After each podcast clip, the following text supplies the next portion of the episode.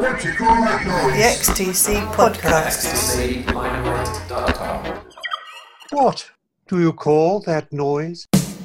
What do you call that noise? Welcome back to What Do You Call That Noise, the XTC podcast, where we're tur- turning our attention back to cover bands. My name is Mark Fisher, and I'm realizing how much the podcast has cover bands in its DNA. The very first episode in March 2020, just before the apocalypse hit, was about Garden of Earthly Delights, an anthology of XTC covers put together by Future Man Records. And later that year, we told the story of the cover band Ecstatic, which delighted fans in the UK between 2002 and 2005. And then in October 2021, we welcomed none other than Terry Chambers and Steve Tilling of EXTC, who are a kind of cover band, even though they have XTC's original drummer in them. And we followed that up with EXTC's bass player, Matt Hughes, earlier this year. But it doesn't stop there. Next month, we'll be talking to the members of Fossil Fools in advance of their appearance at the XTC convention in Swindon in, in September. And this month, we're in Australia in the company of the very fine Scarecrow people. Before I introduce them, I have to extend my customary thanks to the fantastic supporters on Patreon who make this podcast possible. It would be great if you could join them. All the details are at patreon.com forward slash Mark Fisher, where you can choose your level of support and whether you should join the Pink Things, the Humble Daisies, or the Knights in Shining Karma. And if you choose to join the Knights in Shining Karma, I'll read out your name at the end of every episode. And don't forget that if you head to xtclimelight.com, you'll be able to buy a copy of What Do You Call That Noise? an XTC Discography book. Among many other things, the 228 page book includes a chapter by David White about cover bands, who he found everywhere from Vancouver to Los Angeles and Japan. And one of the musicians David interviewed was Les Rankin, founder member of Scarecrow People, who is with us here today. Hello, Les. Good evening. How's it going? It's very good. Great to have you here.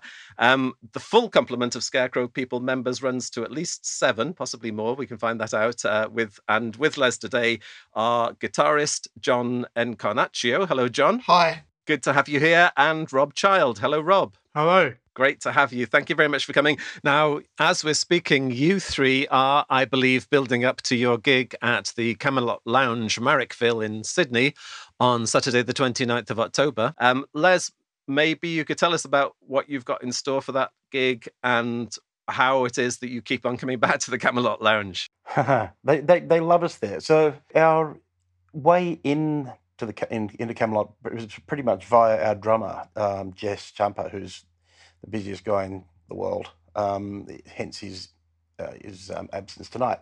But he had a bit of a long-standing uh, long-standing regular gig there. It's, it's a nice nice little room, about 160 capacity, and it's definitely a sit down with shabby chic kind of kind of vibe. I guess the the, the clientele just uh, they, know to to expect it's going to be uh, quality stuff, not blasting at 130 decibels, and um, it's more more of a what is it, sort of bohem, bohemian kind of vibe, really. But yeah, we've got a pretty regular, loyal following there, and we've tried it elsewhere, and it's been okay. But I think just uh, the the, the it's it's in Sydney's um, inner west.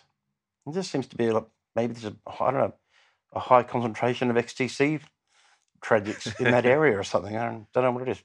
John, any explanation? I mean, I think that the crowd that goes to Camelot are fairly musically literate. So Camelot was established to it's initially concentrated on world music and a bit of jazz. And I mean, increasingly there are more and more covers playing there, uh, cover bands playing there. But I do think that the people that are on their mailing list are more likely to know of someone like XTC than the mailing lists of many other venues, just because of the way it's it's sort of built up around a clientele that's fairly musically literate. And what do you think about the uh, level of, if maybe even the word fame is not correct, you know, the level of, of awareness of XTC in Australia? Because I can remember uh, XTC doing pretty well in Australia back in the days when they played live and so on. And so I imagine there's a generation of people from that sort of new wave period that uh, that, that remember them from uh, from them. Uh, Rob, perhaps do you have a, a long term awareness of XTC? not so much myself. I was a bit of a late comer, but um, I do sort of think there's there's sort of three groups of people The XTC.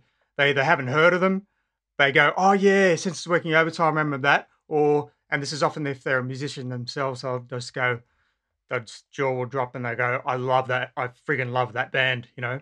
And um, so this is sort of really varied um reaction to the band, but it's generally like either people love them or don't know who they are. But they've got a, quite a profile in Australia. They toured here quite a bit. And uh, John, you saw them live, I think. Yeah, I, I saw them in 1980. So they toured here twice. They toured 79 and did um, a pub tour. And like they did an incredible number of, of gigs in, um, you know, very small local hotels and clubs.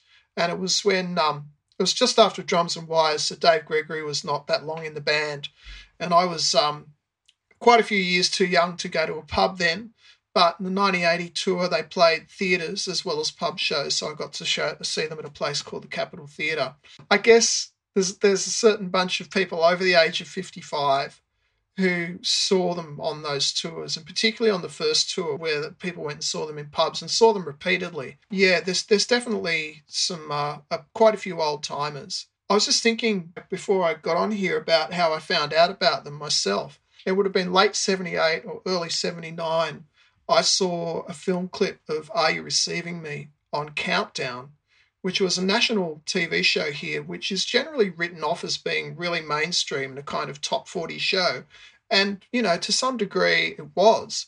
But they actually did a lot of stuff that was quite left of centre. Like they broke Blondie in Australia, they broke the B 52s in Australia.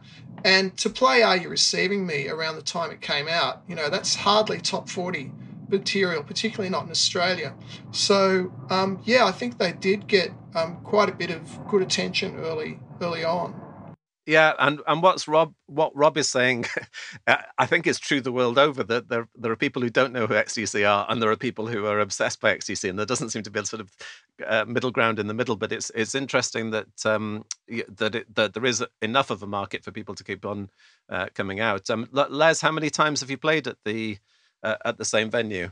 Oh, wow. Um, maybe maybe twenty, I guess, something like that. It's it's it's not it's not a very frequent thing. And then then we did have the bubonic plague in the middle of it all to slow things down. But um, but yeah, no, I, I, we've been doing it how long? Maybe six years thereabouts. I'd say it was longer than that, but yeah, something like that. We, we played once or twice a year. Yeah, well, up to three or four times a year. Sometimes, I mean yeah, 15, maybe 15 times, maybe 20. Yeah, it's possible. And actually, on, on just on a practical level, as musicians, most touring bands, you know, they'll do a concentrated period of, you know, maybe months of touring and rehearsals and so on. How do you keep up to speed when you've got uh, a relative, uh, you've, you know, 20 gigs sounds a lot to me, but over a period of years, it's not that many. How do you keep up to speed uh, on a musical level? We're just fantastic. That's a very good start. It, we're all big fans, and the parts are often quite clear for everyone. Apart from John and I will get together a bit and sort out our guitar parts so we don't collide, or substitute keyboard parts for guitar. We don't. We have we have a keyboard, but we don't have a dedicated keyboard player. You know, nobody to sort of do and we, orchestral orchestral uh, uh, replications, and that's something we don't actually go out to replicate necessarily. But I'd rather sort of have it sound like us playing it as to the best of our resources, I guess. Our activity kind of works around Jess, really the drummer, who is also a percussionist for, a lot of other. Uh, he does some Sydney Symphony gigs, and he does Australian Chamber Orchestra, and he's pretty. T- he's often a lot, of, a lot of musical like reading gigs, which tie him up for a couple of months at a time. So when he has a break, when he has when he sees a gap coming, he'll he'll book book a gig, and uh, we book a couple of rehearsals beforehand, and just to tidy things up. And we, have actually, I don't know, get it together pretty quickly actually, because we've been. I mean, we've got a fairly lengthy uh, song list. We like to add a couple each time to a couple of newies in there if possible. Everyone just seems to do their homework really well. That must be the answer. I mean, you were being uh, slightly facetious in your answer that you're all good musicians. Yeah, of course, yeah. But I think actually that's a genuine answer. You have to be good enough to do it. oh. So these are complicated parts, aren't they? I mean, R- Rob, when you you said that you were sort of relative latecomer to XTC, were you? Did you have to be persuaded to join an XTC cover band? Uh, not at all. No, not by the time this came around. But um, I, I yeah, only really got uh, got into them when I was in my twenties even though that mostly happened by then. It was just uh, uh, I didn't really listen to a lot of music when I was young, and then I sort of discovered it later on. But so I was I wasn't really onto them until that age. But um, I'm sure these guys are into them well before that. But uh, yeah, so, I mean, it's going on your, your last question. Um, learning the songs is um, they've done such a good job of writing them. It sort of makes it easy to learn in a way. It's definitely the case with the bass anyway. And Colin's just he's just worked out every little note, and you just gotta you just gotta play it. it comes out, and it just sounds good. You know? Rob does an astonishingly good job with Colin Moulding's bass parts. Um, it's almost like they, you know, Colin rewired Rob's mind at some stage. Um, but Rob, Rob and Rob and Jess both work from well, Jess works from charts. He's he's that kind of musician, a drummer, and Rob has his own um, system of hieroglyphics, which he doesn't read so much as refer to occasionally. But yeah, I, I think that um, f- for me, it's just a a period of woodshedding up, you know, the week prior to the show, and then a rehearsal or two, and and it seems to go pretty well. And I guess I guess the thing is that even though we've got a long a long set list, a long sort of repertoire, as as Les says, like uh, we do two set shows and we might do you know twenty five tunes or so, and we played back in March, I think, and this time we're sort of doing half songs we did last time and half songs that we didn't do last time and that kind of keeps it fresh for us. But but also, I mean, we've got to the point where there are lots of songs that we've done a couple of times. So I mean, I was playing the guitar before, and I was trying to remember how to play Scarecrow People properly, and there are a couple of chord voicings that are just kind of slipping my mind. But I know when I have a listen to the record again, they'll they'll fall back into place. It's a terrific challenge and it's terrific fun. Let's talk about the foundation of the band because, as I understand it, you were in are in Petulant Frenzy, a, Frank Zappa tribute band with Matt um, and uh, Kendall, the trumpeter. Um, uh, uh, it, it, is there a relationship to, to the fact that you were already in a cover band? Well, if I if I hadn't um, had Matt in in frenzy, uh, I wouldn't have, wouldn't have known he was an XTC guy. So it all started one morning in a, a Facebook conversation. A, a, random friend posted a think it was a, it was a Beach Boys clip of some sort, and everybody started fawning, and I, and, and, and me being you know, hilarious. Uh, instead of instead of going, well, you know, yes, I, I'm I'm with you there. I sort of went, well, you know, if I want to listen to rich, dense harmonies, I'd rather listen to this, and I put on something like probably that wave, or it could have been Easter Theatre or something like something like that. And, um, and all the all these guys started coming in saying, "Les, you've got to start with Smile," or you know, giving me the the big, not realizing I was just taking the Mickey. But three guys jumped in and said, "Totally with you there." Um, you know, and it was John, Rob, and Jess, and so the four of us sort of had this little XTC love in online before realizing that we're drummer, bass player, and two guitars. And let's have a bit of a bit of a play one day. And of course, I, I um, asked Matt along because I knew he, he, his in was going to a record shop and hearing Oranges and Lemons playing, and that was it. He was smitten. And uh, Rob brought along his mate Ben, who sings as well. So we've got two two front guys and I thought, gee, some trumpet would be nice. But actually, I think we, we the, the, first first time around was was without Kendall, who wasn't aware of XTC, but like most musicians who like to have their ears tickled, you know, the, there's a whole lot of XTC fans waiting to happen. They don't realize it yet. So, so we had a bit of a hit, and that sounded like fun. And Jess, being Jess, is immediately booked as a gig, of course. So it puts the pressure on, gun to the head. And uh, about that time, I'm thinking, gee, trumpet would be nice because I, I, I definitely lean towards the later period. I love all that stuff with Guy Barker all over it. So Kendall came along. I, I made up a little mixtape, and um, she loved it, of course. And and that was it. We did the gig, and yeah, just try and stop us. The the first gig we did, we actually did a support to my and um, Jess's originals band called the Nature Strip. And I think any lover of XTC, plug, plug, go and listen to our band, the Nature Strip. Do it immediately. So that was the first show we did, and I think I think Les is right. That was without Kendall, uh, Les doesn't even really think of that as our first gig. It was just a sort of a hit out for 40 minutes. But um, yeah, then he said, let's get Kendall in. And um, the thing about Kendall is she's such a remarkable musician that she joined playing trumpet. And over a period of gigs, she's now this amazing utility player who, um, sure, she plays trumpet exceedingly well, but she also plays bits and pieces on keyboard. She plays quite a bit of percussion and she plays it really, really well. You know, so we'll have really authentic things from the records like Hitting the anvil. yeah, hitting the anvil In the middle of Donkey as well. Uh, Shake Your Donkeys. and the anvils for what towers towers of Towers London. of Towers of London. Yeah, so she does lots of just tricky tambourine bits and stuff. So it, it adds a, a hell of a lot of color, you know, to yeah, a seven piece band, which is mostly guitars. I mean, Matt the singer does a bit of keyboards um, as well at times.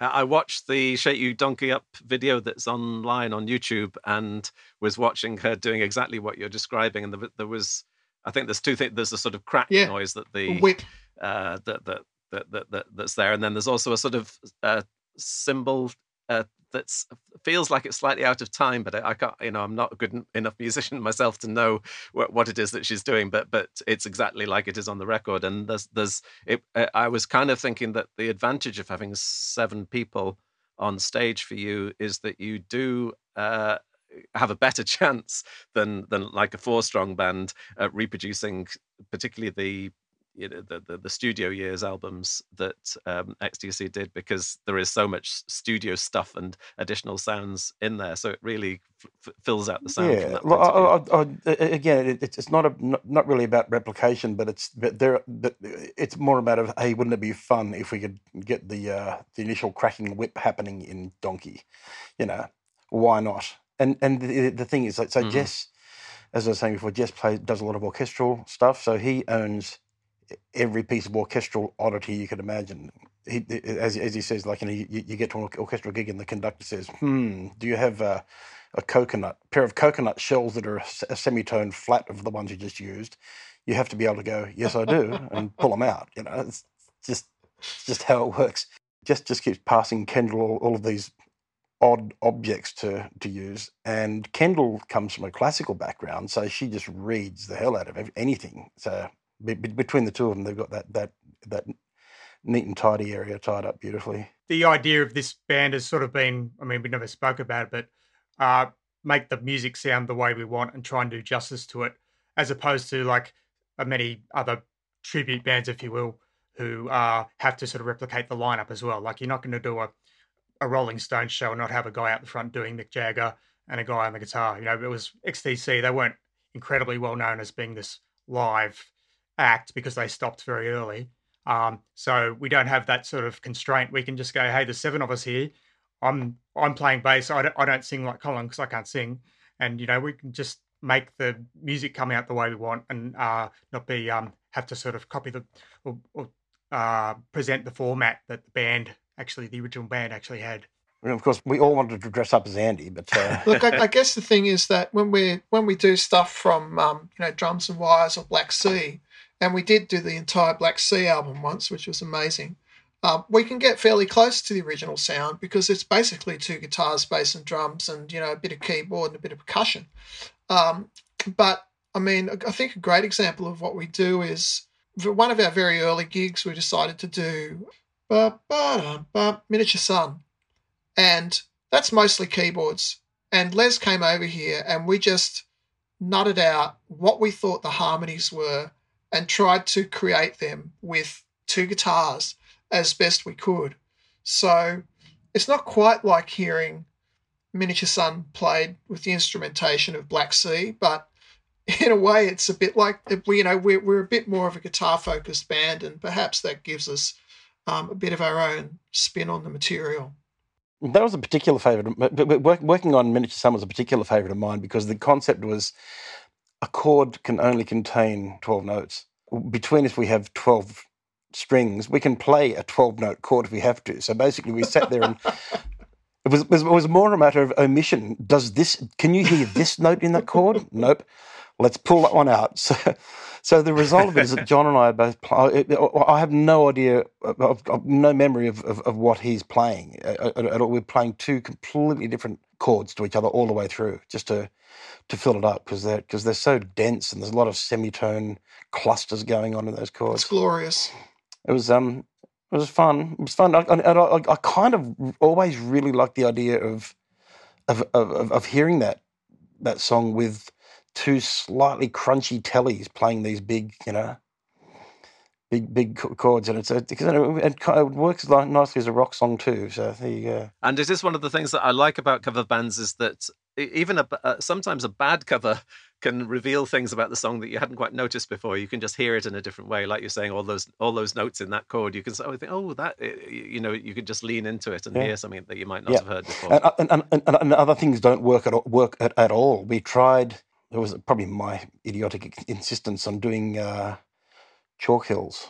I think yeah, Chalk Hills and Children, and we gave it a go and we played all the right notes, and it was just wrong. It's just, it just, just it, it's all about the I, production. I don't know. of it, I think it. I think it kind of worked. I think it was kind of beautiful, but it's just it's a hard thing to sell in a set because it's kind of slow. You know, there's it, it's funny. Like you know, we we often do yacht dance or trying to think of other sort of slowish songs we do or or 10 feet tall or something but there's something i really like the sound of what we did with chalk hills and children. But there's something just so nebulous about it that it seems to fall flat with audiences somehow. That's that's my reading of it anyway. Yeah, yeah. Yeah, but, but some of the cover bands that that that have existed and do exist uh, sort of focus into that pre 1982 period where XTC were a very tight live unit and getting the crowd excited and so on. But maybe in your setting, in the Camelot Lounge, you're less. Um, you feel less obliged to get the, the crowd jumping up and down and throwing themselves around in quite the same way, even even despite what you're saying about Hills and Children. Yeah, I think that's the case. Or yeah. at the end of the day, we are generally more fans of their later stuff too. So that sort of comes out in what we play. That's not the case. John, John John's John's nodding his head. so so John right John, John But the reason John does the set list is because we know that we're going to get a uh, a good cross section. Whereas whereas it's left up to Rob and I, for example, it's just going to be late period stuff, and then nobody will dance. and matt as well matt matt's also a, Matt less, well. a late period i i think it's really important to have a representation of their material right across um, their career we've probably only ever learnt four or five songs from the barry andrews period but i'd say we do two of those every time we play and it just i feel like if you're a real hardcore xtc fan and you went and saw a band like us and you didn't do anything from the barry andrews era I'd certainly mark a band down for that. I mean, I'd still, I'd still really dig it, but, um, but yeah, I mean, I, I kind of think that it'd be really nice to do a song or two more from, um, from Apple Venus because we've only ever done I'd like that, and of course that's the most ambitious record to try and cover. But I mean, we've done several songs from Wasp Star, so I feel like we have that that final era tends to get represented with a few songs as well. You know what I mean? So Les Les is right though. If he Hmm. was doing the set list, it'd be nothing before English Settlement. And have you had that experience that that I have? Uh, my experience watching EXTC is that you get the you get the XTC songbook because they do cover the the pre and post Terry Chambers. Even though Terry Chambers is in it, they do cover the pre and post uh, Terry Chambers era, and uh, and because it's the same band playing them, all of these songs, you it sort of gives this material a unity that that uh, you might not otherwise realize uh, just listening to the records. And I, I wonder whether that that sense of the songbook, in the same way that you might get a Gershwin songbook or a, you know, Cole Porter songbook, does, d- d- d- does that sort of come across to you that, John, particularly, I suppose, given the, what you're saying about getting that whole uh, whole range of material, does it does it feel to you that it is the same team of musicians who created this in the first place? Absolutely, but I think to me it's more about um, the uniqueness of the songwriting. So I think that you can definitely hear a, a, a line between, say, Meccanik Dancing and Omnibus. There's an eccentric person bouncing off the walls in, in both of them, you know. And maybe for the more um, pastoral tunes, like maybe something like Easter Theatre, which is you know one of Les and, and my. I mean, I think it might be Les's favourite XTC song, and and mine, and mine definitely. and it's definitely way up there for me too. And it's one we should probably attempt at some stage, though it might be fraught with peril. I guess that you can't sort of go as far back into their discography to sort of find another song that does something like that. But you know, between Andy's songwriting, Colin's songwriting, Colin's bass playing, Andy's voicings on the guitar, and also the playing of Terry Chambers and, and Dave Gregory, of course, are just full of personality and imagination. And um, but I guess they might not be quite the same um, through lines as as those other things I mentioned, simply because Andy and you know Andy and Colin are the only people who who went the whole distance with the band with you know the recorded output. And I and I think that you're, you're exactly right. You know, playing Miniature Sun with a focus on two guitars does bring out the similarities between something like that and say Skirt or the Globe, which again is a kind of a, a beef hearty and you know collision of of of timbres and and notes. But at the same time, it's also true to say that you haven't as well at least the stuff that i've seen on on youtube you haven't tried to do a completely radical reworking you haven't suddenly decided oh let's do um Chalk Hills and Ch- Children as a bluegrass song. You haven't sort of made a, a, massive leap. You're you're still in the broad area of the for sure of of the originals. We don't have complete disrespect for the, the songs. no, I, I, we, we we try to we try to capture the spirit of the songs, you know, without feeling like we need to be slavishly derivative of of the recordings, you know. And there's an advantage in having two singers uh, in that you can also reproduce harmonies that existed on the original records Definitely. as well, which which is a nice touch. I always think. Yeah, that's a that's a big thing. You know, not not being constrained to to pull out all the all those harmonies that get get done on their on their you know latter records um, having to having two people that can just um, you know concentrate on that and not um or or four. Yeah. I mean, when you, John sings and and and, and Jess Jess sings, and and you got Kendall. Uh, we we whip out uh, occasionally for um, bits and pieces like intro to Dear God, of course. Any of the any little little high moments that are that are a bit, a bit of fun. But but between the four guys, there's definitely the ability to do things like uh, Wheel and Maypole outro there's a lot of stacked harmonies and it's like a singing rounds almost on that yeah. one. So, well, it's exactly like yeah. singing rounds on that. Yeah. And or when we did Omnibus, you know, the harmonies in that. yeah. Or the outros yeah. of um, This World Over and Wake Up, which are really densely layered and we give them a good old mm. shot, you know, and it's it's a lot of fun. But but yeah, Ben and Matt together. Matt sings probably three quarters of the lead vocals, and and Ben sort of probably does, you know, maybe five or six at each show, but he's there as a constant presence as a as a as a backing vocalist. So because there's a lot of two part harmonies on on what they do, and and Jess and I chip in with third and fourths whenever it's needed. And I mean, you know, Jess will sing as much as we let him, really. Rob, from the point of view of as a, as a bass player, uh, examining in that sort of detail that you have to the bass parts that Colin Moulding laid down in the first place from a musician's point of view is, is that revelatory? Is it is it is it fascinating what what does it feel like to sort of explore uh, how another musician has gone about uh, creating that work? Um, well I,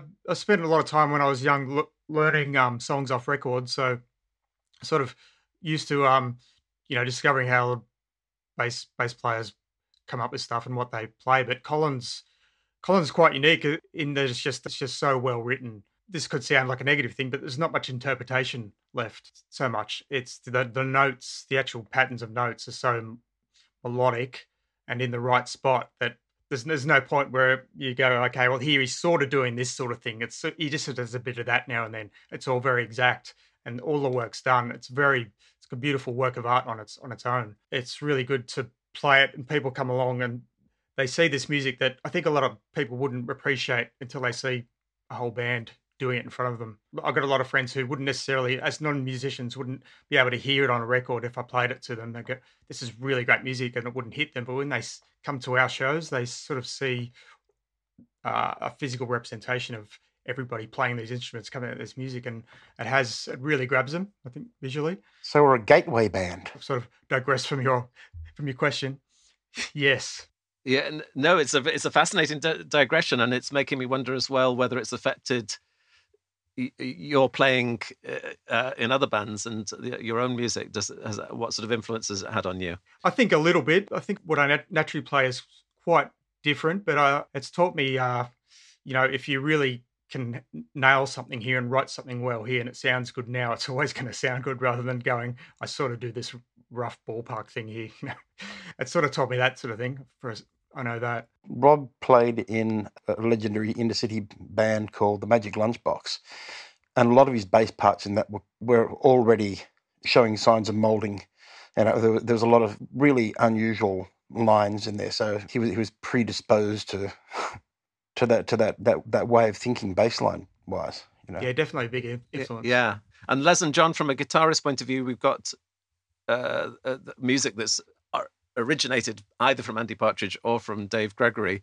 Uh, Andy uh, uh, seems strikes me as as a fascinating, brilliant guitarist, very very inventive and unusual, and uh, uh, uh, and will sometimes claim that he, what he's playing is quite simple, but it sounds complicated.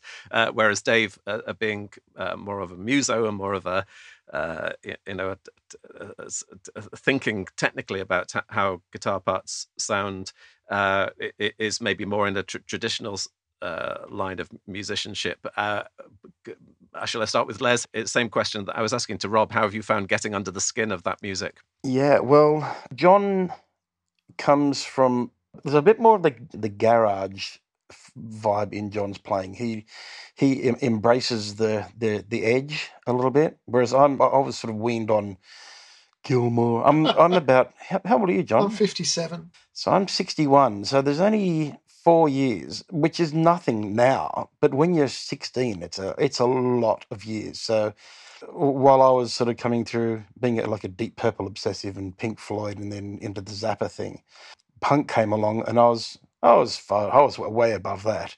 Whereas John was right in, in he, he would have been you know right in the in the zone for that. So he took on a, a lot more of the um, the Andy like traits, I guess, uh, pre Andy. So he, he already had that stuff going. So for better or worse, I tend to take on the, the Dave parts. And to be perfectly honest, in a in a in an ideal world, I'd be sitting in the audience watching the the rest of the guys play with a, a- a different guitarist who could play the Dave parts much better than me. Maybe even Dave, but um, but I like playing it, so that's it.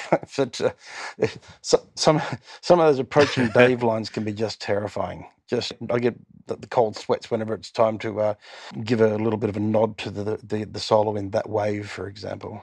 Oh my god! I think even Dave, when he looks back at some of the pieces of music that he's played, he thinks, I couldn't play that now. you know, Yeah, well, he, he'd say that, but I'd, I'd, I'd, he's he's one one of my favourite players. He's incredible, just incredible. Yeah, Les. I think Les has sort of nailed something there. But I guess, I guess from my perspective, I, I love Dave's playing, and I and I Mm. love the way that Andy and Dave play together. Like Black Sea and English Settlement are two of my favorite records of all time. Just for the two guitar interplay. I mean, then you add the songwriting to that. Um, and I love the way that, like to my mind, Les um, Les does that Dave Gregory stuff really, really well. You know, he, he, he doesn't think he does it as well as he does. But he also adds to me these shades of um, of Dave Gilmour and Frank Zappa. You know, he, it's just part of his psyche. So when he's, you know, making, um, you know, seagully feedback noises in This World Over, yeah, they totally do something that's on the record but they're also a bit kind of you know black napkins at the same time. And i love the the fact that he brings that to um, to the music. Um, for my part i i think that andy partridge's voicings on the guitar are central to the character of his songs. There's no one else who voices guitar chords like that. Um, i think that it's hard to get to the bottom of it. You know, there, there's sometimes like I remember when I worked out what I thought the intro chords on the guitar of Respectable Street were. And it's like, that is amazing. Who would do that?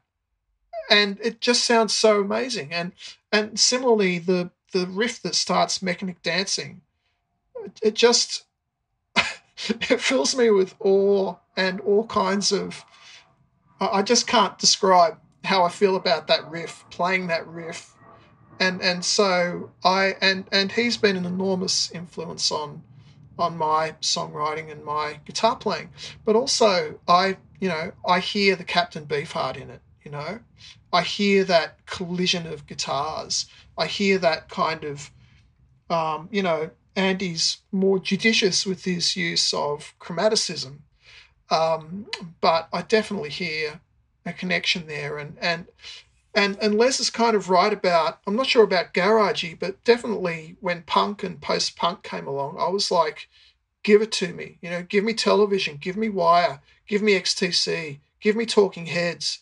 You know, and all these artists have these angular guitar parts that mesh together, and um, and I, you know, I think you know, like I was saying before, I think that's something that we bring to some of the later material because it's there in the harmony. It's just not necessarily the way that they recorded those songs later in their career.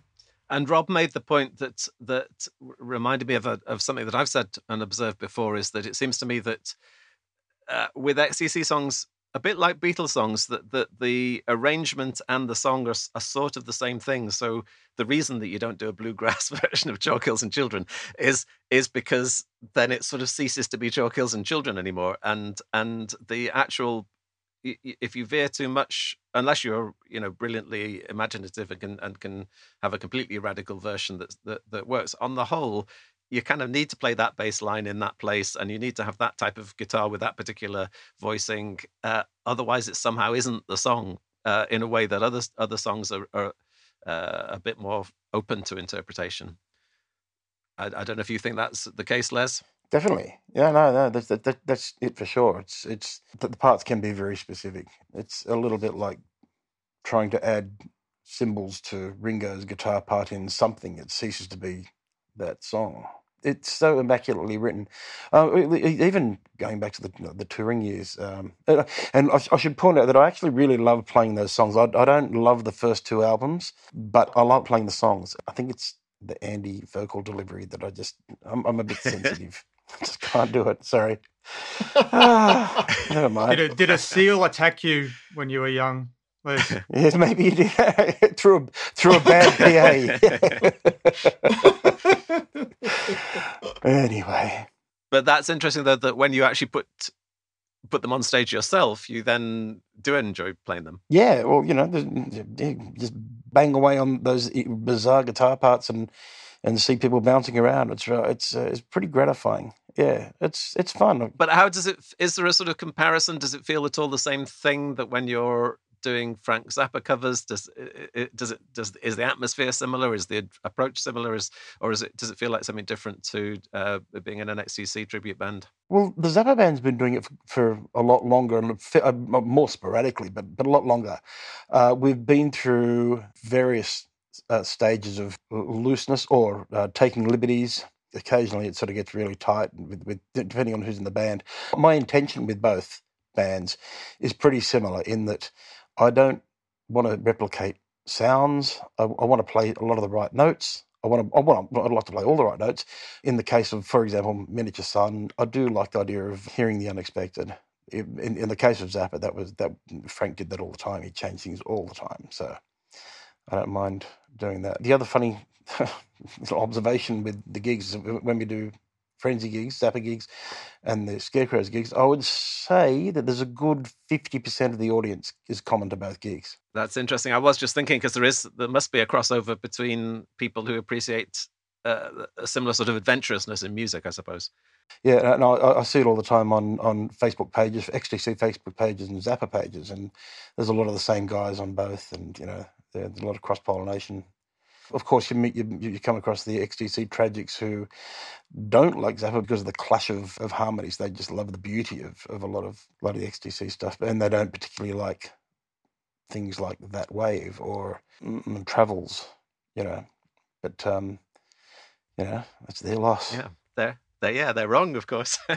um, uh, Rob, does it feel different? Do you have a preference to like for playing if you, if you are in you know Magic Lunchbox or whatever? If, if do you, do you prefer playing your own stuff, uh, as, or is it uh, equally rewarding being in a, in a band like this? Um, it's very different. Um, I've always found original stuff, even even if you really enjoy it and it's really something you want to do, and you're in a band doing something you want to do musically, it's still I, it's still quite a, quite a stress because you're sort of trying to write and do everything and hold the whole thing together.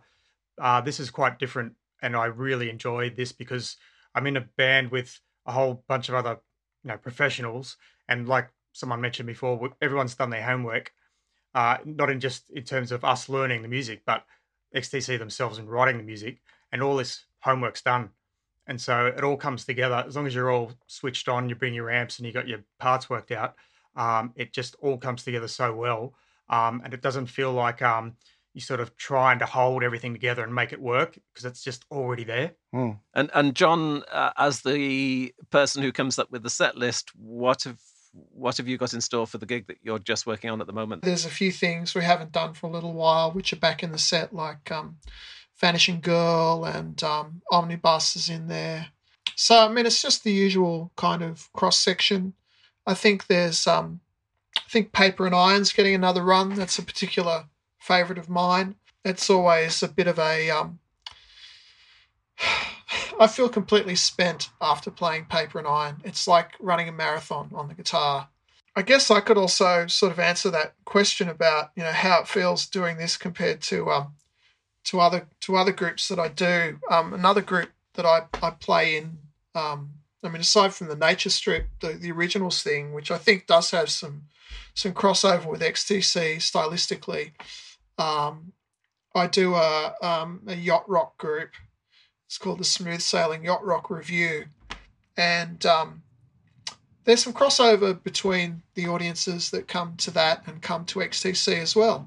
And I guess they're the people who are just like, give me the late 70s, early 80s. That's when I felt fantastic, and that's where a lot of music I love comes from. Um, but it's interesting because that that music's very challenging too. You know, the harmonies, uh, the the chords are very jazz harmony influenced, and um, um, yeah, it's a real workout to play that music. But it's so much more mellow and um, transparently fun. I mean, not that Scarecrow People XTC is, is terrific fun, but the yacht rock stuff is lighthearted fun. You know, I, I, I like nearly all the material we do. I'm not sort of the leader of that band, and there are a couple of songs I could probably do without. But, um, you know, playing a song like Steely Dan's "Hey 19" is just hilarious. It's just, it's, you know, it's it's funny. So, um, well, it's either yacht rock or yacht dance for you, John, isn't it? yeah, that's correct. Yeah. But look, Mark, I, I, don't know if you're you're sort of wanting to wind up, but I was just wondering if um, if you know the story of the last gig that we played because it's a it's a good story and I'd be good to tell it. Yeah, do go ahead. No, I don't know it. What happened was we had this gig like we had this gig booked. I think it was in um, was it in March? We'd had two rehearsals booked. Anyway, Rob came down with COVID the morning of the show, so we're like, you know, we're on this messenger thread or something of email text thread, and it's like, well, you can't just learn the bass parts for an XTC band overnight. We can't play. So I text the booker and I say, look, our bass players come down with COVID. We can't play um, because no one can learn this shit in a day. And they came back to us and said, you have to play. You have to find a way to play. We can't afford for you not to play um, because you know COVID has really, really decimated some venues' business. So we're like, shit, what do we do? And we canvassed a whole bunch of options over about you know an hour, an hour and a half, and then Ben, our second singer, said, "I can play drums, and I've been practicing to XTC records." And Jess, our our drummer, is just a phenomenal musician who is an amazing bass player so, with no rehearsal whatsoever, one of our singers is playing drums and our drummer is playing bass. and we did the show. And there were a couple of songs that weren't fantastic, but 90% of them were really like if you didn't know the band, like I mean, we miss Rob terribly because he's just amazing at that stuff. But for if there are people who didn't know the band, they would have come in that night and said, "Oh, that song was a bit rusty," but otherwise, weren't they amazing? It's, it's, it's know? amazing So- what just did. I mean, he um, he must have gone through the songs and notated them all out, and he was standing there reading what he'd notated. But um, I I don't know how. I, there's no way in the world I could have done anything like that at the last minute. It's just uh, incredible effort. Out of necessity and cold sweat, I think. yes. Poor Jess. Yeah, I mean, it- it must have just for you. For you, even even if it hadn't been successful, and it sounds like it was successful, but it must have just been so exhilarating to come off stage at the end to know that you got through that. it was it was ridiculous. And I mean, the other thing that's worth mentioning is Yeah. that Matt had to do the lead vocals on the songs that Ben usually sang. So you know, he had another five or six songs to to learn as well. Just you know, we ran about four or five songs at soundcheck, and the rest of them, the other twenty songs, we played in that lineup for the first time ever in front of the audience. It's just madness. But we started off talking about you as musicians and being very capable musicians and musicians capable enough to, to be able to, uh, you know, just do a, two or three shows a year or whatever it might be. And and it's reminding me, in fact, that, that one of the motives behind doing my second XTC book, what do you call that noise, was to to get a musician's eye insight into the band and, and to hear the band like musicians hear the band. And it strikes me talking to you that they XTC are musicians musicians they're they they may not be the most famous band in the world but you you find you scratch a musician and you quite quickly discover uh, quite often discover uh, that, that that they are XTC fans. I mean, do, is that that maybe coming back to Les? It was the thing that you found with your Zappa colleagues that that there was that um, Yeah. uh, almost secret enthusiasm. Well, there's no doubt. Also, my day job is guitar repairs, so I've I'm getting a lot of guitarists coming through, and of course it's blah blah blah about music the whole time, and and uh, and the, the topic invariably comes up. And who are XTC? And I've, I've got my little playlist, so I you know I force them to listen to it while I while I noodle about with their semi-functional guitars.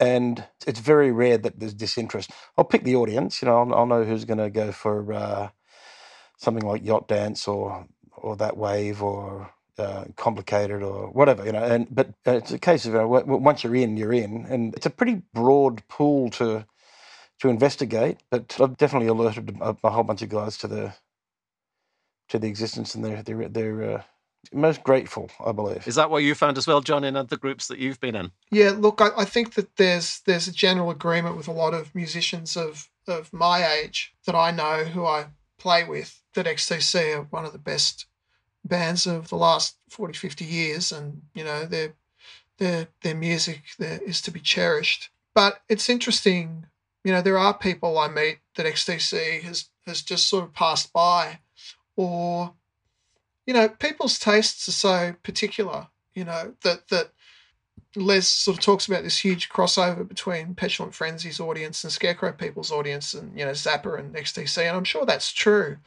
But I can imagine some, you know, people who love XTC who just find Zappa's music unbearable. You know, like kind of, uh, you know, the humor really naff and the music unnecessarily complicated in a kind of show offy way or whatever. And by the same token, I'm sure there are people who love Zappa who just find um, yeah, XTC um, you know, abrasive in the early years and perhaps a little too a little too pure pop on a record like Skylarking. So, you know, there's there's no accounting for taste. Everyone has their own their own pleasure centers and I think it is a generational thing too. I like I personally don't know that many younger XTC fanatics and I wonder if there are that many of them out there, say people under 40 who love XTC. You probably know better than I do, Mark. Are there are there a lot of them out there? Well, I did do one podcast where I didn't appear at all, and I just got the young generation to to talk enthusiastically and very articulately. They were brilliant at doing it, and so they they do exist. And I and I, you know, sometimes what was it? I think a bit of Dear God appeared in the movie It, and the Stephen King thing, and you know that sort of introduces a new audience to to, to them. So uh, and the marvelous Mrs. Maisel, I think, has used has used tracks. You know, think think the Ameri- you know, the, so somehow people find their way there. But yeah, it's it, it's it's never been they've never been a sort of mainstream choice, and so uh, and I think that sort of continues to be the way. But I don't know, Rob. Maybe just to finish off, do you have the sense from being on the stage that I've had from being in the audience that when you get a whole set of XTC songs played live, that it feels like in some parallel universe they they should have been as as big as any other band that you could mention. Um, yeah, to a degree, yeah. I think um, it's something we've we've all thought about. We all have sort of slightly dif- different opinions on, but um, the fact they stopped playing live didn't help their career. Um, and I think even going on back to the point about Frank Zappa, they're, they're two bands that cover a lot of musical ground. Like they were all, all over the place, and I think that doesn't help a band become huge if you're too eclectic. People can't get a handle on it on you, and I think that's definitely the case with XTC. So, and especially we, we play stuff from White Music to Wasp, Wasp Star, and um, that's such diff- every song's so different. Um, and I sort of go, this is amazing music, um, and I love it as, as much as ever. But I sort of part of me thinks, well, because it's so different and so covers such so many worlds of music, that maybe is part of the reason why they never broke through uh, that sort of barrier as well. I don't know if I'm right or not, but um, I do think if they played more and toured a lot more, they would have gone a lot further in that sense. But fortunately, that they didn't, and they were free to make incredibly complex albums that nobody can play properly again. You're still trying. Yeah. yeah, fantastic. Well, well, very good luck with the gig that's coming up and all future gigs, and well done for flying the flag for XTC. I have to give a special vote of thanks to Les, who despite his articulacy, has, is suffering from back injury and and is not at all well at the moment. So good luck to Les for sorting that all out.